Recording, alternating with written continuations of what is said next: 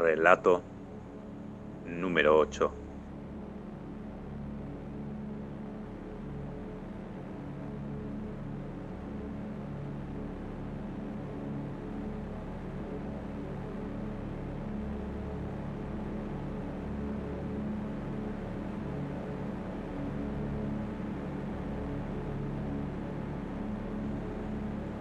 Hoy os voy a hablar de la historia de uno de los nudistas más famosos de la historia de Alemania, si no el más famoso o el más influyente.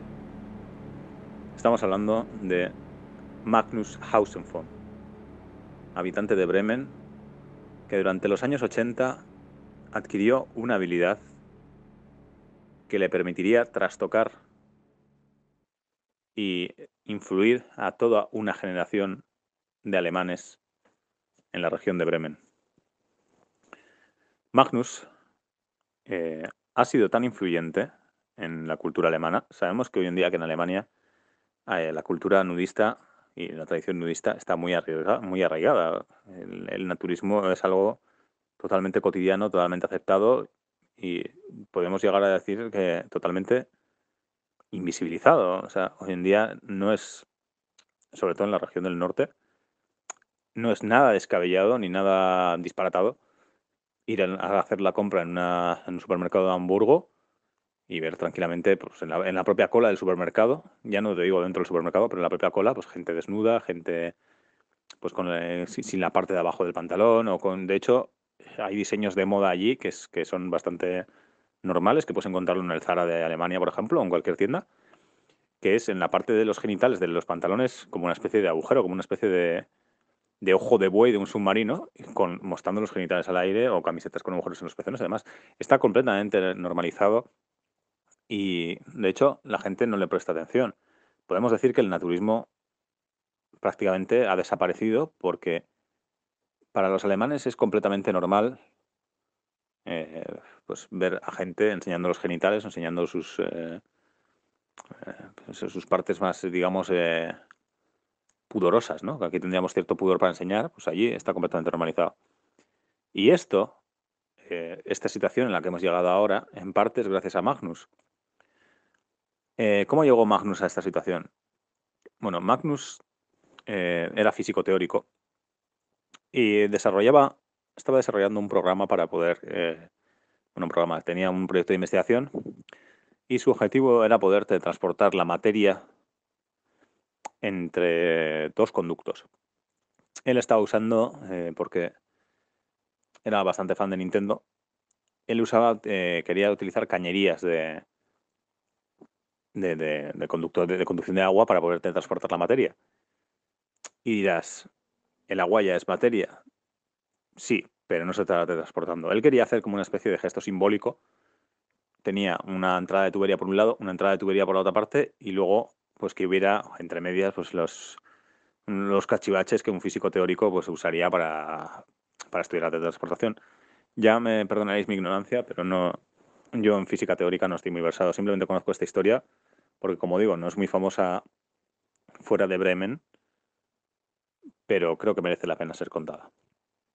Bueno, pues en, uno de sus experimentos, eh, Magnus no tenía muy clara todavía los cálculos, no, como podéis suponer, porque la, la no se ha inventado. Pero en unos experimentos hubo una, un fallo en el cálculo y no sé si algún diodo o, alguna válvula falló y eh, Magnus desapareció durante 35 horas. Los compañeros estaban preocupados y apareció después de esas 35 horas en el baño de la universidad completamente desnudo. Magnus se sorprendió. Dijo, no sé qué ha pasado, no tengo ningún recuerdo, ¿por qué estoy desnudo? ¿Por qué estoy aquí? Un incidente común que podría pasar en cualquier universidad de física teórica o en el que se investiguen este tipo de cosas. Bastante desconcertante porque, bueno, hay todavía realidades y eventos de naturaleza que no conocemos, pero bueno, Magnus y sus compañeros dijeron, bueno, vamos por buen camino, aquí creo que estamos encontrando algo, no sabemos a dónde ha ido a parar tu ropa, pero bueno, márchate a casa y descansa, toma unos días y volveremos al trabajo unos días. Magnus estaba bastante contento porque sentía, a pesar de la humillación de, de acabar desnudo en la universidad, que es una de las pesadillas más recurrentes de toda la civilización europea y occidental, estaba contento porque sabía que estaba encontrando algo. Sabía que había algo ahí que podía llevarle, ¿por qué no decirlo?, a un premio Nobel o a cambiar directamente el transcurso de la historia de la humanidad. Total, que Magnus se fue a casa esa noche, se durmió, se puso el pijama, bueno, antes se, puso el pijama antes de dormir, y al día siguiente volvió a despertarse desnudo. ¿Qué había pasado con su ropa? ¿Por qué estaba desnudo? ¿Por qué estaba tumbado encima de las sábanas? Magnus se levantó y vio su pijama eh, sobre la cama, como si se hubiera desprendido de su cuerpo, como si el pijama hubiera traspasado su cuerpo y se hubiera quedado plegado encima de la cama. Bueno, plegado, con la forma de, su cuerpo, vamos. Se, se, dio cuenta de que lo que había pasado es que la ropa había traspasado su, su, su cuerpo. Magnus, impresionado por el acontecimiento y con un poco de frío, dijo, esto, aquí algo está pasando. No sé qué pasó el otro día en la tubería aquella, pero algo ha cambiado en mi realidad tangible. Se dispuso a ponerse los calcetines y los calcetines no era capaz de agarrarlos.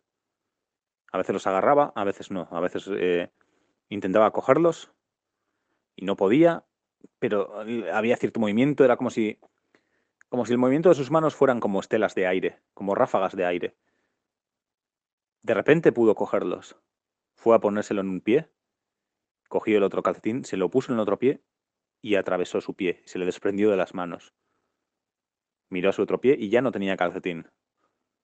Magnus empezó a preocuparse. Miró al suelo, sus pies estaban un centímetro por debajo del parqué. Magnus estaba totalmente aterrorizado, sabía que algo estaba pasando con su tangibilidad pero de repente eh, levantó el pie, intentó concentrarse en posar su pie en el suelo y lo consiguió. Intentó con el otro y lo consiguió. Parecía que tenía, empezaba a tener cierto control sobre esa capacidad adquirida. También eh, descubrió que si eh, miraba con, los ojos hacia arriba, veía como una especie de, o sea, como circuitos vasculares pequeños, con lo cual dedujo que el, interior de su cráneo estaba hueco, no solo era intangible, sino que también era invisible, con lo cual eh, conseguía poder verse dentro de su propia cabeza. Era una capacidad que también tenía, no le valía para nada, pero bueno, era bastante curioso que, que su cabeza fuera hueca. Eso le asustó bastante también, pero bueno, estaba vivo seguía pudiendo pensar en ecuaciones y demás movidas de, matemático físico. Así que no le dio demasiada trascendencia. Pero el, tema de la ropa, decía, joder. O sea, no sé qué es lo que ha pasado, no, sé, no, entiendo qué, es lo que falló. Pero ¿por qué puedo ahora controlar eh, que mi cuerpo volverse tangible o intangible a voluntad? ¿Cómo puedo volver mi cuerpo inmaterial de esta manera? Magnus dedicó toda esa mañana y gran parte de los días que tuvo de descanso del trabajo de investigación para intentar eh, controlar su realidad corpórea. Cuando después de varias horas consiguió vestirse, abrió la puerta de su habitación y estaba totalmente fatigado y confuso por, por esa experiencia. Y sin darse cuenta se metió una hostia con el codo en uno de los muebles de su, de su pasillo. Cuando tuvo esa sensación de dolor, pegó un grito y toda su ropa cayó al suelo y quedó completamente desnudo de nuevo. Con lo cual se dio cuenta de que su realidad física dependía en gran medida de, sus sentimientos negativos o de su desconfort, o, que era básicamente un, tipo de activación psicosomática. No tenía una capacidad sobre, sobre el control de esa habilidad como podríamos decir que tenemos eh, capacidad de control de nuestra respiración o de, de nuestra acción de tragar o de chasquear los dedos, lo que sea. Era algo más casi espiritual, casi de meditación, casi de, de voy a concentrarme en, en, poder vestirme, ¿no? Voy a concentrarme en poder pisar firme. Es como cuando intentas dormir y no puedes porque estás pensando en que estás intentando dormir, pues básicamente lo mismo. El tío tenía que ponerse la ropa, olvidarse de que se había puesto la ropa y seguir con su vida. Pero a la vez tenía que, pues eso, tenía que estar en un estado normal. Magnus, eh, bueno, estaba ciertamente, era una persona pudorosa, era una persona bastante recatada, muy respetada, un señor, eh, pues que tú lo verías y dirías, bueno, este señor tiene cosas importantes que hacer, no lo voy a hablar. Pues eh, le daba bastante vergüenza que ese tipo de cosas pudieran pasarle en la calle. Y, entonces estuvo pidiendo eh, trabajar en sus proyectos de investigación durante semanas. Esto lo, sumió en una profunda depresión. Le gustaba mucho estar con sus compañeros en, la facultad, además de que no tenía los recursos necesarios para investigar sobre ello y quizá, ¿por qué no?, revertir el proceso. Era una habilidad que ciertamente, una vez de que ya pasaron semanas, ya tenía un control bastante estricto sobre, sobre ello, podía ser tangible casi el 99,9% del tiempo, se, se podía levantar desnudo ocasionalmente, pero bueno, eres incontrolable en los sueños. Al final tu estado de ánimo pues eh, fluctúa rápidamente, ¿no? Cuando volvió a la facultad, sus compañeros eh, estaban preocupados por él. No, decidió eh, no decirle a nadie al principio qué es lo que le había pasado, por qué, tenía ese control sobre, sobre la materia, más que por una cuestión de, de secretismo o de querer velar por su intimidad, sabía que tenía un premio Nobel al alcance de la mano si conseguía replicar ese experimento de nuevo, si conseguía revertir ese proceso o, ¿por qué no?, eh, aplicárselo a otras personas. Los, las, las, con, las repercusiones que esto podría tener sobre la raza humana pues son, puedes imaginar que infinitas. Controlar la corporeidad en trabajos de riesgo o no tendría sentido ya, por ejemplo, tener pasos de cebra o semáforos porque la gente podría cruzar simplemente con el tráfico. O las puertas, no tendría sentido tener puertas, habría que, pues cambiaría la forma en la que vivimos, ¿no? Sería una especie de, utopía en la que nadie tiene secretos, nadie tiene nada que esconder, el dinero no valdría nada, la materia no valdría nada, no habría que alimentarse. Sería una forma de, convertir la Tierra de nuevo en un paraíso. Entonces, quiso mantener en secreto hasta que supiera exactamente qué es lo que estaba pasando. La cosa es que esa capacidad le empezó a causar ciertos problemas en el trabajo porque una vez estaban comiendo en el comedor y estaba con sus compañeros ahí hablando de, sus proyectos y demás. Y en una de estas eh, se atragantó bebiendo agua.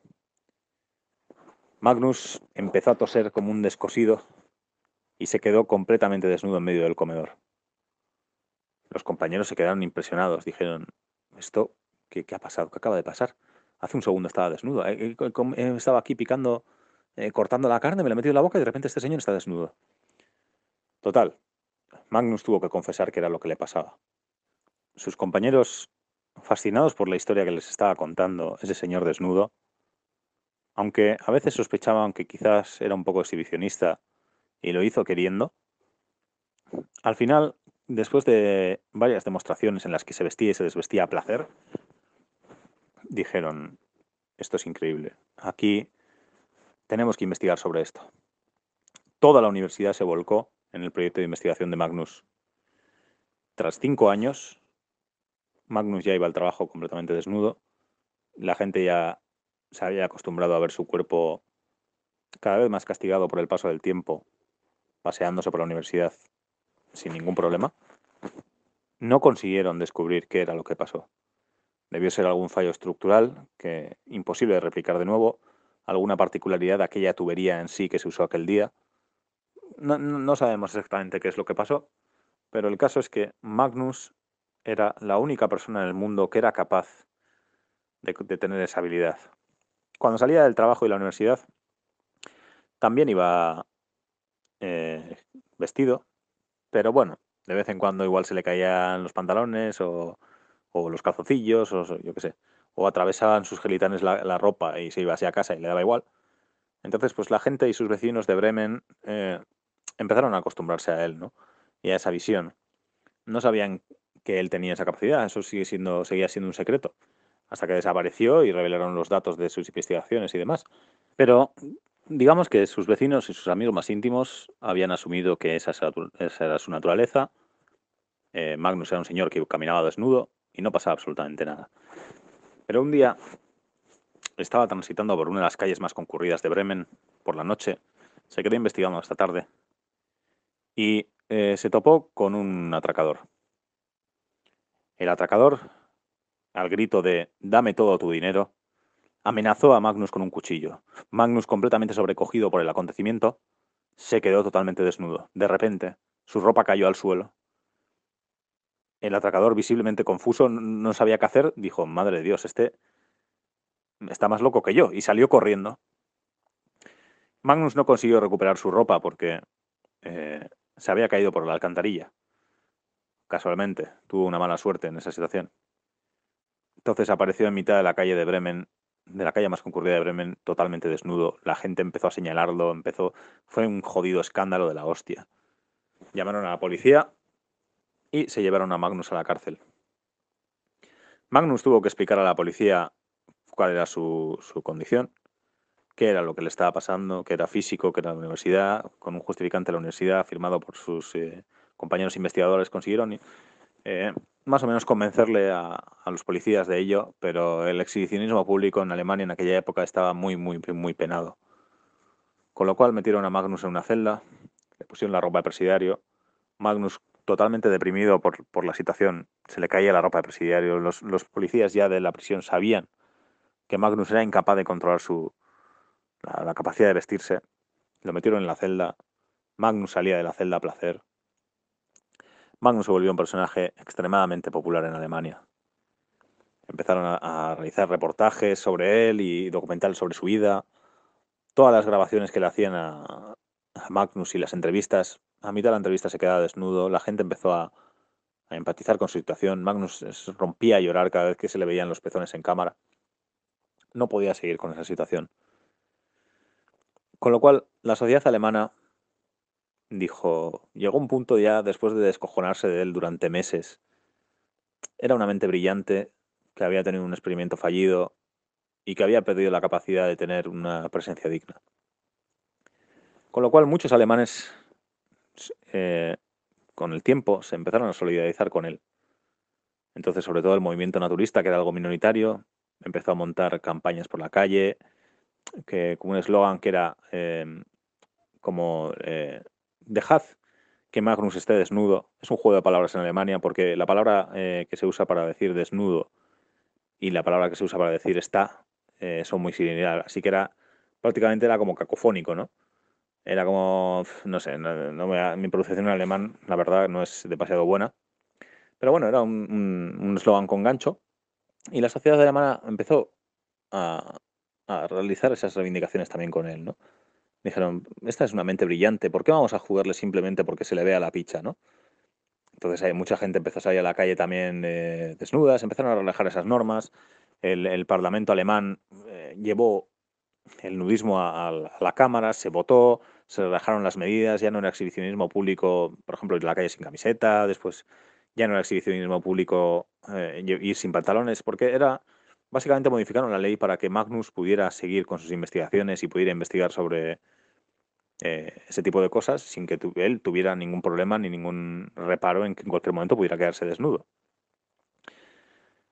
Con lo cual, Magnus salió de la cárcel, se encontró una sociedad totalmente cambiada, no reconocía a nadie, la gente iba desnuda por la calle, veía todo y dijo, esto yo no quería esta sociedad, a mí el nudismo me da igual, yo lo que quería era transportar la materia, yo quería trastocar eh, las bases del viaje, las bases del transporte, las bases del comercio.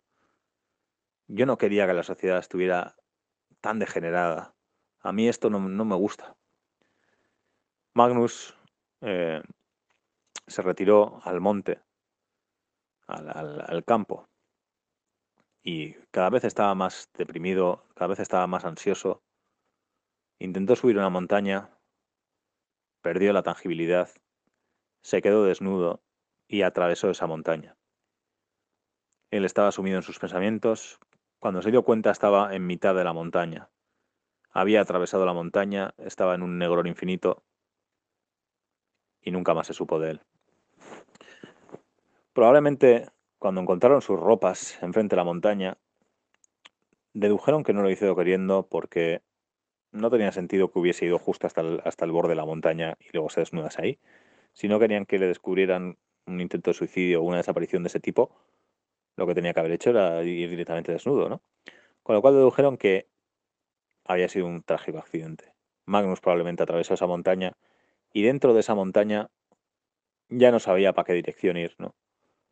Entonces seguramente seguiría caminando y caminando y caminando, se adentraría cada vez más en, el, en, el, en lo que es el, el, interior del, del, risco, la cordillera aquella, perecería la perspectiva de arriba y de abajo, cada vez se hundiría más y más y más. Quizá ya está dentro del núcleo de la Tierra como un ser incorpóreo. Han pasado 30 años desde, bueno, 41 años ya desde entonces, o 40 y algo. Y no se sabe nada de él, no necesita alimentarse, no necesita pensar, probablemente estará nadando y buceando entre todos los litros de acero fundido del centro, del centro de la Tierra. ¿no? Es una trágica historia, pero Magnus se convirtió en todo un símbolo. Magnus ha conseguido cambiar la sociedad como prácticamente ningún científico en la historia de la humanidad ha cambiado, al menos la sociedad alemana, al menos la sociedad de la región de Hamburgo. Es una historia trágica, sí, es una historia dramática. Magnus decidió acabar con su vida porque no podía soportar la genitalia generalizada. Pero lo que sí podemos decir es que gracias a él, Alemania es ahora una sociedad muchísimo más abierta. Alemania es un faro que ilumina Europa. Alemania es un referente en cuanto a, la aceptación de los cuerpos y la aceptación de, de la destrucción de diversos tabúes. ¿Cuándo tendremos una revolución así en el resto de los países de Europa? ¿Por qué esta historia se ha callado durante años? Magnus algún día volverá a la Tierra, o sea, a emerger de la Tierra en la que está sumido. Esperemos que sí. Realmente necesitamos que esa figura nos permita romper las barreras sociales que ahora mismo nos atan a la textura de diversas prendas. Muchas gracias.